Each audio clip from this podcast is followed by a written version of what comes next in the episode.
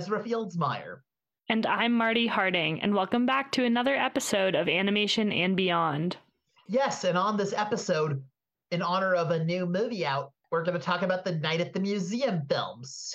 There are four of them as of recently. On Friday, the fourth Night at the Museum movie, which is entirely animated, came out. Yep, I know, and they're loosely based on a children's picture book.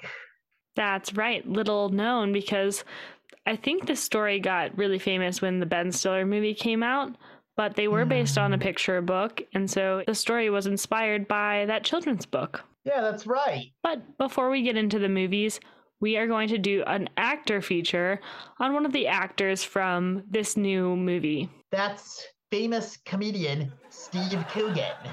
That's right. Steve Coogan is famous for a lot of things in a lot of different genres. He's primarily a comedian, but he's also done a variety of serious adult films, including Philomena, Alan Partridge, Stan and Ollie, The 24 Hour Party People, and The Lost King. As well as things like Ella Enchanted and Marmaduke.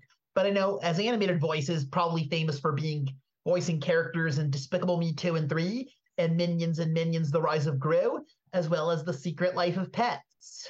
That's right. So he has a voice acting career as well. Very versatile actor. Which of these roles stands out to you, Ezra? Hmm. Like when he played S- Silas Ramsbottom in Despicable Me 2 and 3 and in Minions The Rise of Gru. What's the persona or the personality of Silas Ramsbottom? The head of the anti villain league, I remember. Yeah, yeah. And I would say Steve Co- Coogan has a really excellent villain voice. He it's kind of very low and domineering and he's got a he's got a British accent, right? Yep, I know. Yeah, so something about that Manchester accent because he was born in Manchester in the UK. Something about that accent makes him, you know, a great villain. Or maybe it's just the way he talks. Maybe it's not his accent. But whatever it is, his voice is very spooky and he often plays villains. I know. I remember he played like Ozone in The Secret Life of Pets. Which one was Ozone? The hairless cat, I remember, who took Max Duke's collars. Oh, that's right. So another villainous character. Yeah. You know, I always wonder with people who play a lot of villains if they choose to be the villain or if they would rather not be the villain or if they feel kind of impartial to it because you know it, it doesn't say that you're a bad person if you get cast as a villain but i have to wonder about if you get cast over and over and over again as a villain if that makes you feel a certain way about it you know Yeah. do you think you would feel a little bit sad if you got cast repeatedly as a villain ezra I guess I would want to play both a good guy and a villain. yeah yeah and steve coogan definitely does both but he does play a lot of villains people can go through their whole career never playing a villain Yeah, I agree. anything else you want to say about steve coogan He's a funny guy who makes a lot of people laugh. This is true. And he's made a lot of different people and a lot of different audiences laugh too. Be it adults or teenagers or kids in animated movies or in live action movies. He's got quite the resume. I know. Great. So let's move on into our feature presentation. Yeah.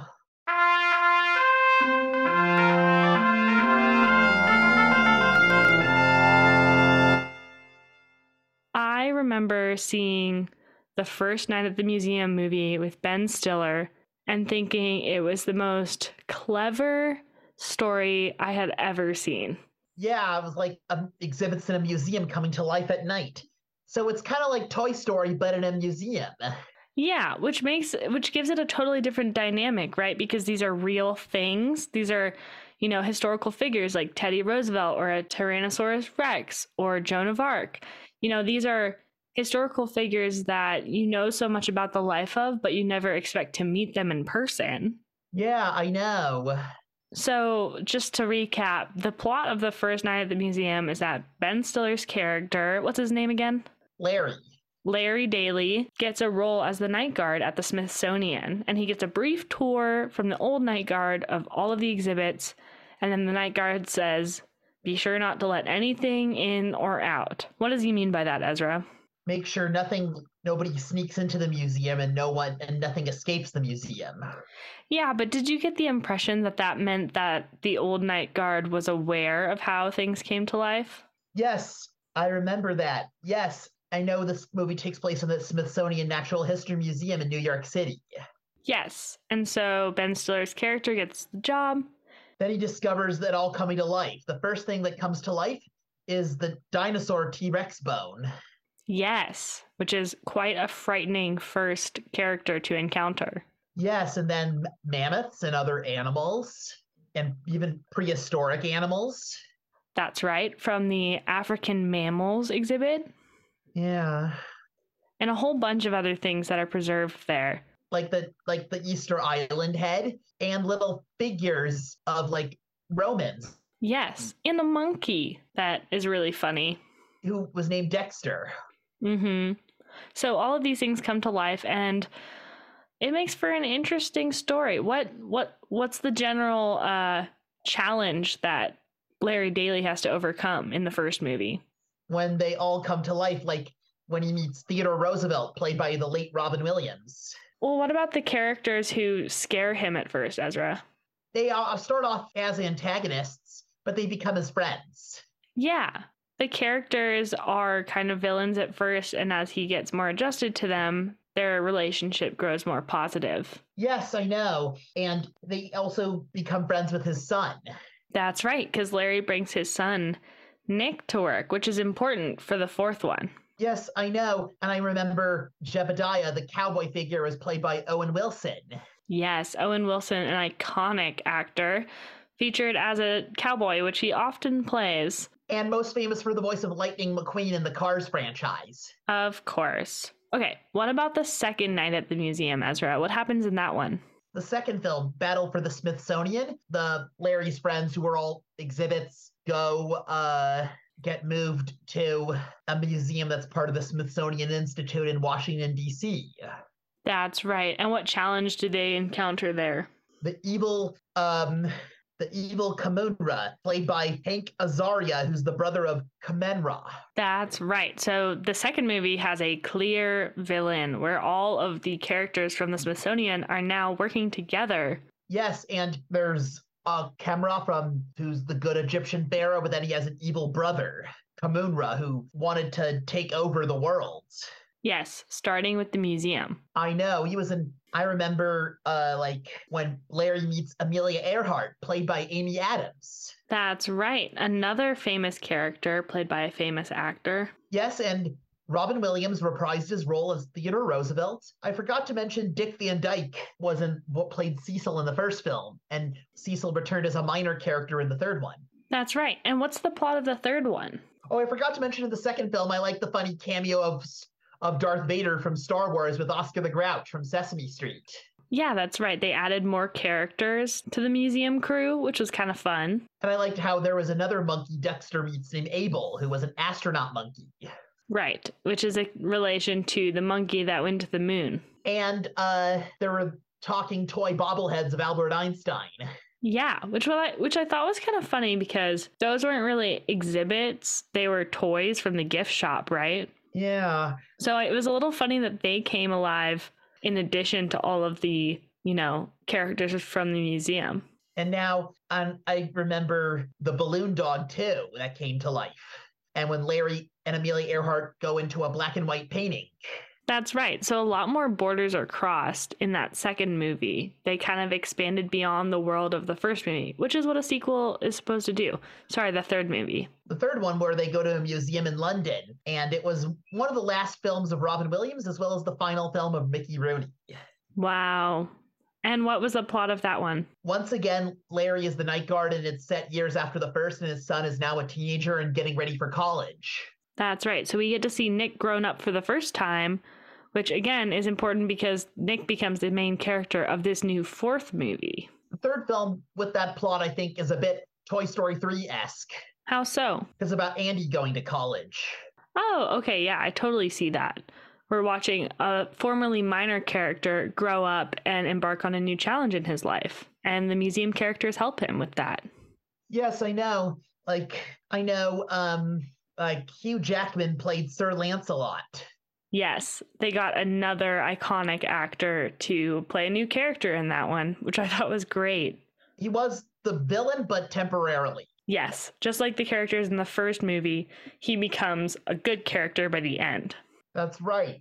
Mentioned a few more other things. I remember Jonah Hill was in the second night at the museum as Brundon, who Larry mistook for Brandon, and Rebel Wilson was in the third movie as a security night guard of the British Museum. Oh, that's right. I totally forgot that Rebel Wilson was in that one. That's so fun. Wow, they really got a an impressive crew of actors for these movies. And it makes sense, you know, because if you're an actor, why wouldn't you want to be in one of the Night at the Museum movies? I remember, yes. And then the fourth one, which is entirely animated, and I forgot to mention the second one had a tie in video game. Oh, very cool. The third one is entirely animated, and unlike the other ones, 1492 is not involved with it, and it was released on Disney Plus. Can you explain what 1492 is, Ezra? Known for producing films like like ad, famous Adam Sandler comedy movies. That's right. So they're the production company that did the first three, which were directed which were directed by Shawn Levy. That's right. So this fourth one is definitely a departure because it's got a different director and a different production company, which is probably why it's entirely animated instead of live action in keeping with the other movies. And it has different cast members.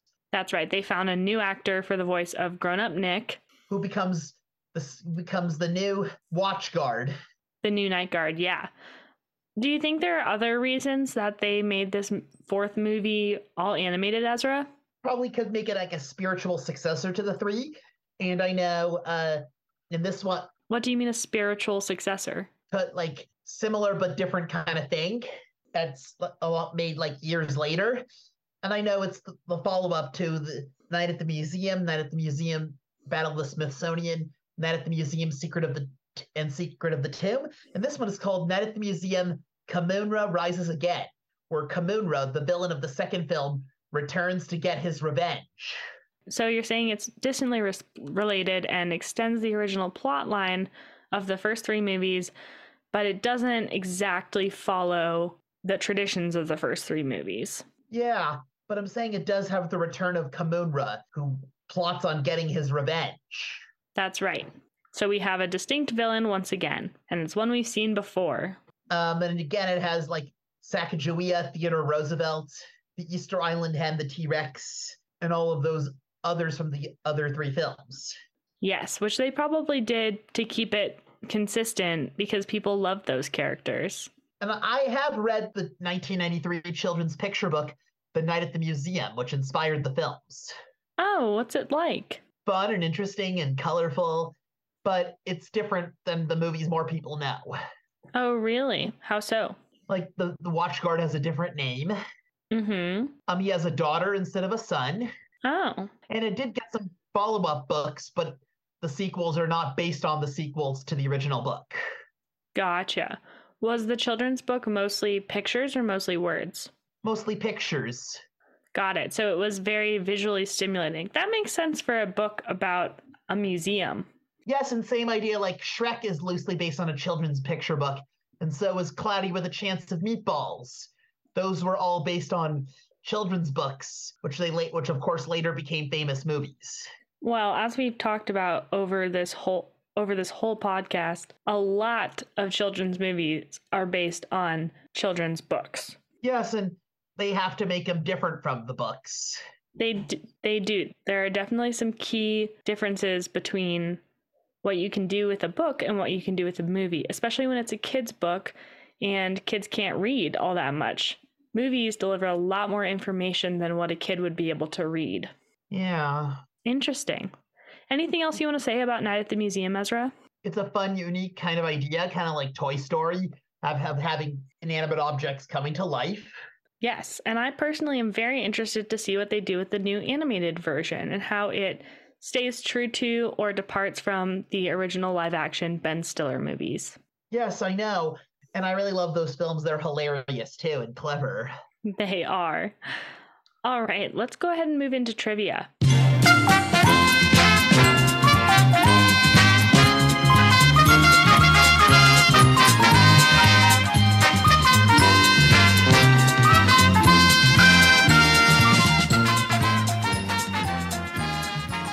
Answer last week's trivia question about the Santa Clauses. What song played in the beginning of the trailer for the Santa Claus 3, The Escape Clause from 2006? And the answer is In the Hall of the Mountain King. That's right. A really classic song that for some reason is Christmassy. I think it's just because it has to do with mountains, which people associate with snow, which is associated with the North Pole. But But more like affiliated with like fairy tales. that too, that too, definitely. That's a good point. But it's a very exciting song. It builds tension for sure in the trailer, and it's a pretty rendition of it, I think. Yeah, I know. And I remember the Hair Up from DreamWorks Animation's Trolls was a remix with that. That's right. Great. So for this week, we're going to ask a question about the Night at the Museum movies. And this question you're going to have to really ponder over because this actually is our last episode of the season. So Ezra and I will be taking a few weeks off from the Animation and Beyond podcast to celebrate Hanukkah and Christmas and the New Year's and spend time with family. And we'll be back sometime in January. Yes, and we all wish you a happy holidays. The happiest of holidays. So let's give them this last trivia question to mull over. Ezra? What game in one scene of the movie of the third night at the museum did one of the characters play on her computer? If you think you know the answer, well, we've got a long time to go before the next episode, so go ahead and watch the movie and find out for yourself. But be sure to come back and join us in January when we relaunch for season six. Thank you for listening, and we'll see you on the next episode of Animation and Beyond. Bye. Happy holidays. Goodbye. See you next year. See you next year.